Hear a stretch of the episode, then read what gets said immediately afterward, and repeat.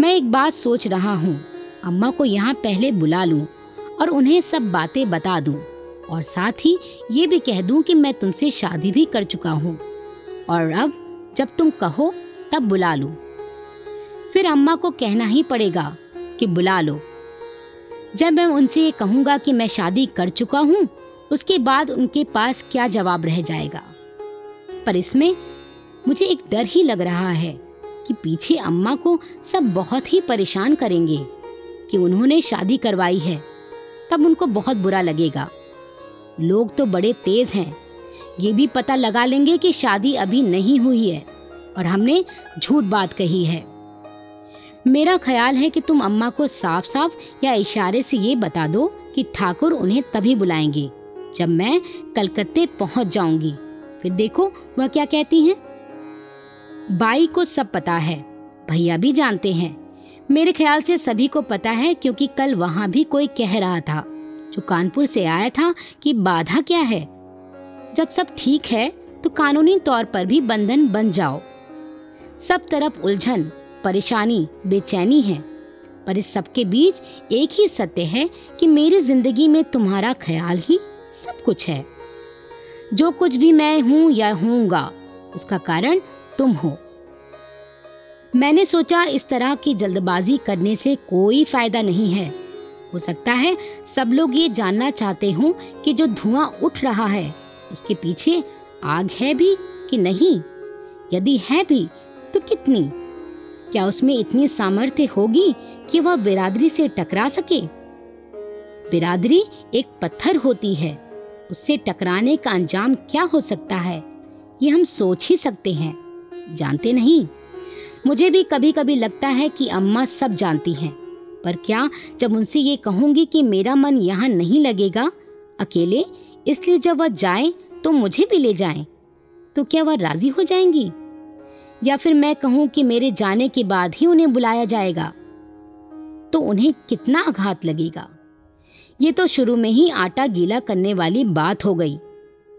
मैं कभी किसी जगह जाने के लिए या कोई काम करने को मना कर देती हूँ तो अम्मा मुझसे कहती हैं, मैं ठाकुर से शिकायत कर दूँगी। इसलिए ये तो सही है कि वे जानती हैं कि हम एक दूसरे के बहुत करीब हैं। पर फिर भी, पूरे रूप से, मैं नहीं कह सकती कि वे कितना जानती हैं। डिपार्टमेंटल टेस्ट पास कर लेने के बाद ही निर्णय लेना ठीक होगा। ज़िंदगी हमारा इंतज़ार कर रही थी। हम जिस दौर से गुजर रहे थे, वह कीमती भी था और नाजुक भी। इसलिए वक्त की नजाकत देखकर ही कोई फैसला करना था। ठाकुर ने लिखा, कलकत्ते की जलवायु बहुत खराब है। यहाँ के रहने वालों को तो कहना है कि अगर किसी आदमी का यहाँ आकर वज़न कम नहीं होता तो उसे बहुत ही तंदुरुस्त समझना चाहिए। और इसलिए ये सब शिकायतें कि तबीयत ठीक है तो वज़न क्यों नहीं बढ़ता? बेमानी है। मैं घर की, शहर की एक एक बात लिख भेजती। चिट्ठियों का हाल अम्मा को सुना देती और भैया से सब हाल पूछकर कलकत्ते भी लिख देती।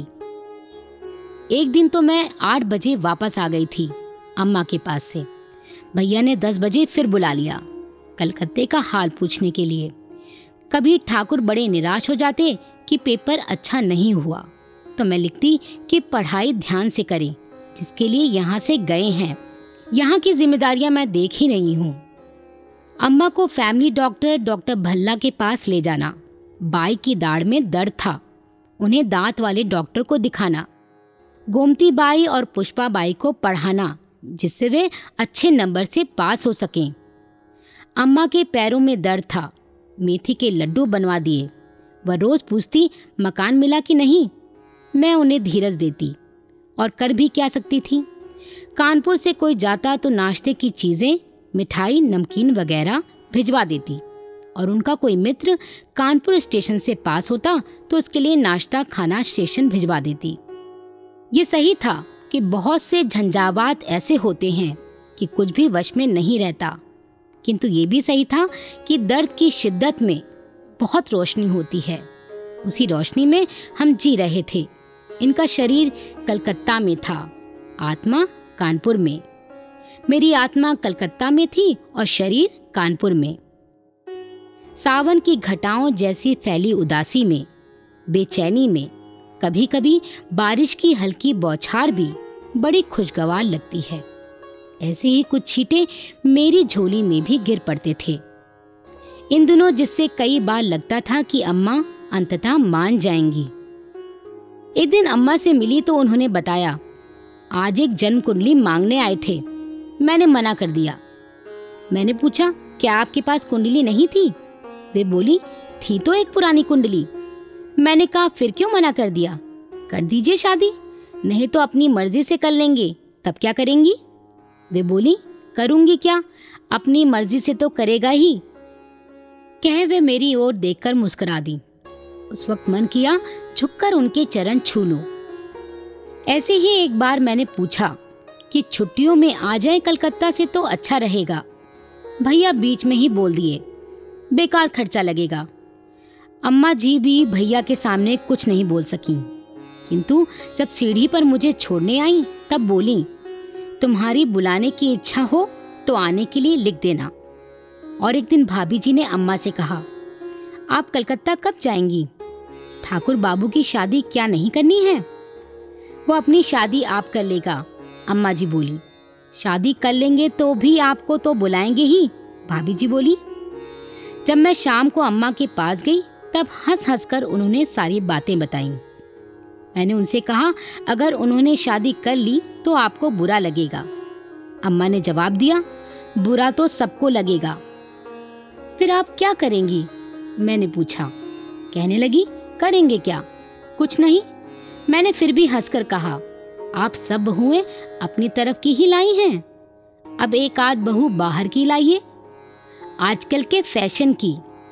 बाहर की बहू आपकी सेवा और देखभाल भी खूब करेगी। अम्मा बोली, आजकल का जमाना ही ऐसा है, कोई सेवा नहीं करेगी। ये और इस तरह की इतनी ही ऐसी बातें थी, जिनसे मुझे लगता था कि अंदाज तो सबको, हमारी मित्रता का था। किंतु जब वस्तु स्थिति सामने होगी, उस समय किसकी क्या प्रतिक्रिया होगी, ये निश्चित रूप से कहा नहीं जा सकता। वैसे सब शादी के निर्णय को लेकर चिंतित थे।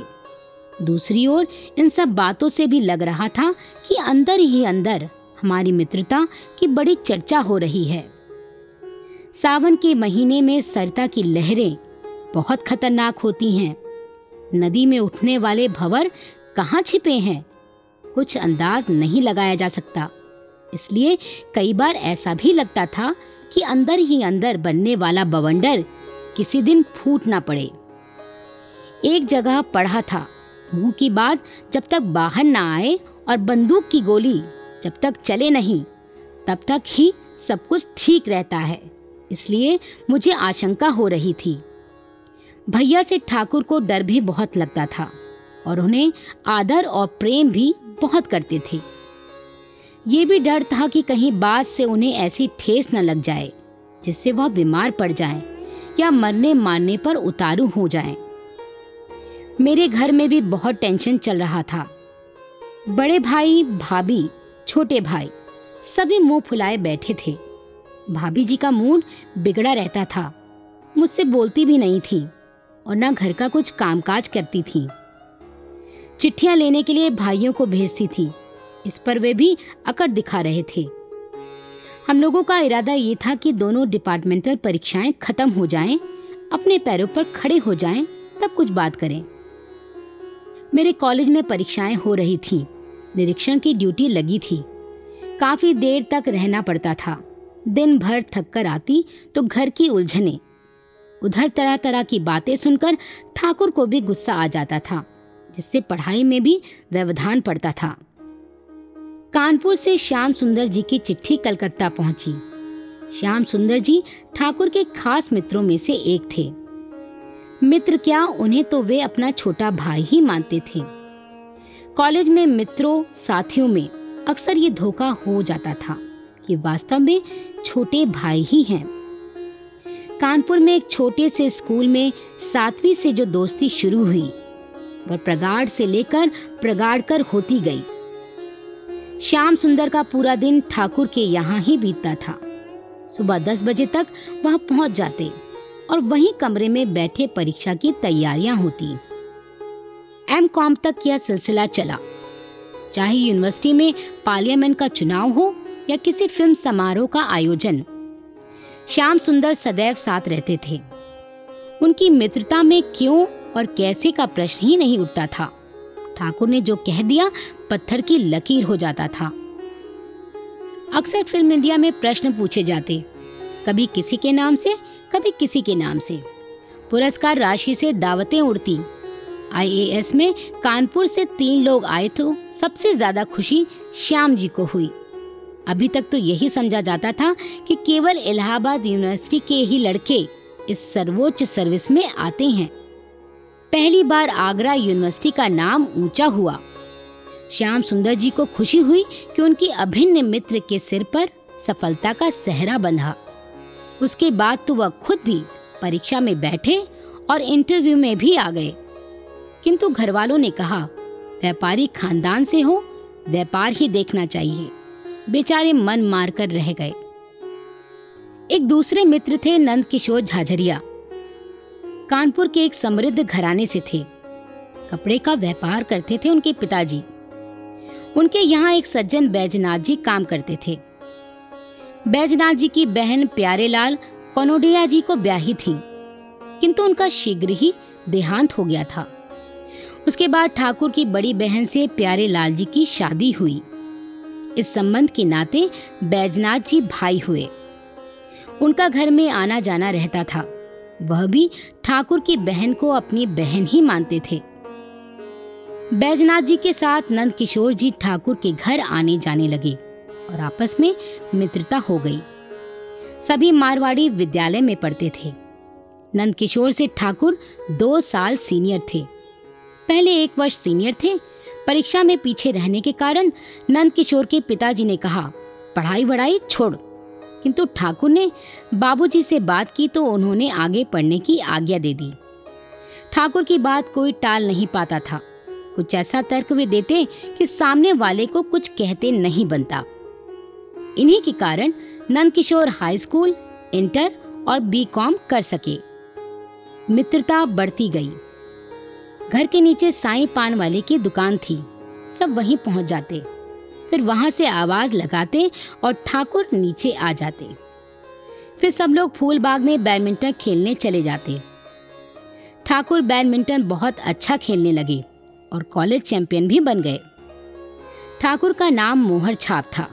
किसी भी दोस्त को कहीं जाना हो, ठाकुर का नाम लेकर घर से चल पड़ते थे। घर वाले सोचते कि उन्हीं के यहाँ जा रहे हैं। वैसे तो घूमने, बैडमिंटन खेलने, गपशप पिकनिक सब जगह साथ रहते थे। किंतु साथ ना भी हो, तब भी समझौता ये था कि यही कहा जाएगा कि यही है। सब एक दूसरे को गुरु कहते थे। उन दिनों श्याम सुंदर नंद किशोर हरी और प्रेम कपूर का चौगट्टा बिरहाना रोड पर मशहूर था। दोस्ती के लिए, स्नेह के लिए। बाद में नंद किशोर से श्याम सुंदर की बहन की शादी हुई। तब से ठाकुर ठाकुर मामा हो गए। और ये संबंध रिश्तेदारी से भी ज़्यादा घनिष्ठ हो गई। कलकत्ता प्रवास में भी और आगे भी ये संबंध घनिष्ठ से घनिष्ठतर होता गया। कलकत्ता में नंद किशोर के कारण ही शुरू की परेशानियाँ दूर हुई। नंद किशोर के जीजाजी कलकत्ता में रहते थे। वे आगरा निवासी थे, किंतु कारोबार बढ़ाने हेतु कलकत्ता चले गए थे। वहाँ उन्होंने अपना अच्छा कारोबार जमा लिया था। कलकत्ता प्रवास के दौरान उन्होंने ठाकुर को यह महसूस ही नहीं होने दिया कि वे किसी दूसरे शहर में हैं। उनका स्वभाव बहुत ही विनम्र था, बहुत धार्मिक प्रवृत्ति के व्यक्ति थे। नित्य हवन पूजन करना और नियम धर्म से रहना उन्हें अच्छा लगता था। उनके परिवार के कारण ही ठाकुर को कभी ये महसूस नहीं हुआ कि वे परिवार से दूर हैं। कोई भी धार्मिक उत्सव हो या परंपरागत पूजा, होली दिवाली। सब त्योहारों में उन्हें उनके यहाँ जाकर और आयोजनों में सम्मिलित होकर यही लगता कि जैसे सब अपने घर में बैठे हैं। एक प्रकार से नंदू बाबू व श्याम सुंदर जी का परिवार ठाकुर का परिवार ही बन गया। सब दोस्त एक दूसरे पर न्यौछावर रहते। इसलिए जब कानपुर से श्याम सुंदर की चिट्ठी पहुँची, तब ठाकुर का मन बहुत विचलित हो गया। श्याम जी ने लिखा था, शादी के विषय में लोग यहाँ तरह तरह के अंदाजे लगाया करते हैं। मालूम नहीं, ये कहाँ तक सत्य है। खासकर भैया ने कई लोगों से कहा, मेरे सामने नहीं, कि वह तो सुशीला से शादी करेगा। इसलिए दोनों ही शादी नहीं कर रहे हैं। माँ को भी तुम जनपत्री ना देने के लिए कह गए हो। वह किसी को भी नहीं देती हैं। आदि आदि बातें करके कई लोगों ने बड़ा फस सा क्रिएट कर रखा है। अब तुम जैसे भी हो, मुझे पूरी पूरी पोजीशन लिखो, जिससे मैं वैसा माहौल बनाने की कोशिश करूँ, वरना सब लोगों को मुँह तोड़ जवाब दूँ। उचित समझो तो भैया को भी कुछ लिख देना। मेरी बातों को हल्के रूप में मत लेना और मुझे विस्तार से सब समाचार देना। जो भी कदम उठाना बहुत सोच समझ कर उठाना। भावुकता में बहने से काम नहीं चलता है। ठाकुर ने लिखा, यद्यपि भैया मुझे प्यार करते हैं, फिर भी अपने और परायों के सामने मुझे दोष देने में कभी पीछे नहीं रहते। पर मेरे जीवन की सबसे बड़ी ट्रेजिडी यही है। इस दशा में मेरे सामने एक ही रास्ता है कि मैं वही करूँ जो मैं करना चाहता हूँ। मैंने ज़िंदगी भर दूसरों के फैसले किए हैं। अपनी ज़िंदगी का कोई फैसला करने का अधिकार मुझे तो होना ही चाहिए। ठाकुर ने आगे लिखा, अब तो सबसे बड़ी मुसीबत ये है कि शाम को क्या जवाब दूँ? जहाँ तक माहौल बनाने का सवाल है, वह केवल सारी बात जान लेने का एक बहाना है। वह तो शाम का अगला वाक्य कि भावुकता में बहने से काम नहीं चलेगा, बतला देता है। बड़ी मुसीबत है। कभी कभी बड़ी मायूसी महसूस करता हूँ। अगर सच बतला देता हूँ तो बना बनाया काम बिगड़ जाने की संभावना है। और नहीं तो झूठ बोलना पड़ेगा। मैं अभी सबको एकदम इनकार कर रहा हूँ। साफ़ इनकार। भैया को, अम्मा को, श्याम को। पर बाद में जब पता लगेगा, तब वे मुझे क्या कहेंगे? मेरे बारे में क्या सोचेंगे? शाम को तो बहुत बड़ा शौक लगेगा, पर इसके सिवा कोई और रास्ता भी तो नहीं है। इन पंक्तियों ने सीने में एक दर्द उठा दिया, जिसे ना सह सकती थी और ना कह सकती थी। जीवन एक गतिहीन शिला की भांति निष्पन्द हो उठा। ऐसे में किताब उठाकर कुछ पढ़ना, कॉपी में उल्टी सीधी लकीरी खींचना और पैड उठाकर कुछ लिखना ही शगल रह गया था। लिखने को कुछ खास नहीं था। मन की उथल पुथल हलचल, भावोद्वेग के रूप में कागज़ पर उतर आती। बाद में जब स्वयं पढ़ती तो लगता ये तो गद्य काव्य बन गया। ऐसे ही एक दिन लिखा, रात बढ़ गई है, चारों ओर सन्नाटा है, घर के सब लोग सो गए हैं, सारा नगर सो गया है। पढ़ना चाहती थी, पर अब और नहीं पढ़ूँगी, पढ़ भी नहीं सकूँगी। सोच नहीं सकूँगी। क्यों? इस क्यों का जवाब मेरे देव, क्या तुम नहीं जानते हो? अज्ञात दिशा से तुम आए, जीवन के मधुरिमा लिए हुए। तब क्या पता था कि तुम्हारी मुस्कान मेरे प्राणों का हास बन उठेगी? पर हुआ कुछ ऐसा ही। तुम्हारा प्यार मेरा श्रृंगार बन गया। मैं जीवन के संगीत से बेखबर, अपने में मस्त थी। तुम्हारी सुंदर चितवन ने कामना के तरु को जन्म दिया। आज वह तरु लहलहा रहा है। देखना, कहीं वह असमय ही मुरझा ना जाए। सरता की धारा को उद्वेलित करके, उसके अंतर में तूफ़ान भर के, तुम कहीं चल न देना। उमड़ी हुई धारा असहाय हो उठेगी तुम आए हो तो यह असह ज्वाला शांत करके ही जाना। कल का आशान्वित चाँद आज भी निकला है। तारे खिलखिलाए हैं। चांदनी मुस्कुराई है, पर यह प्राण शायद अपना हंसना रोना सब भूल गए हैं। तभी तो आज भी झरझर झरते आँसू ही मेरा श्रृंगार कर रहे हैं। तुम पूछोगे ऐसा क्यों? कारण कुछ विशेष नहीं है। सुनकर शायद तुम्हें बुरा भी लगेगा।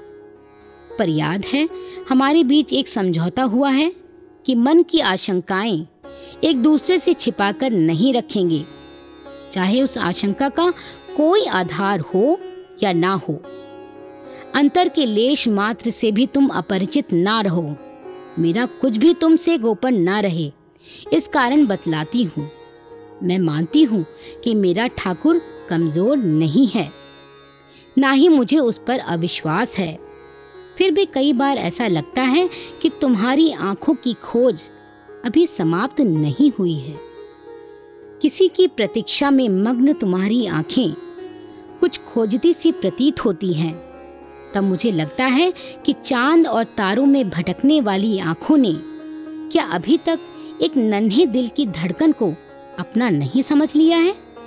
शायद ये मेरा वहम ही हो। फिर भी कई बार ऐसा लगता है कि चातक स्वाति की आस लगाए रहा।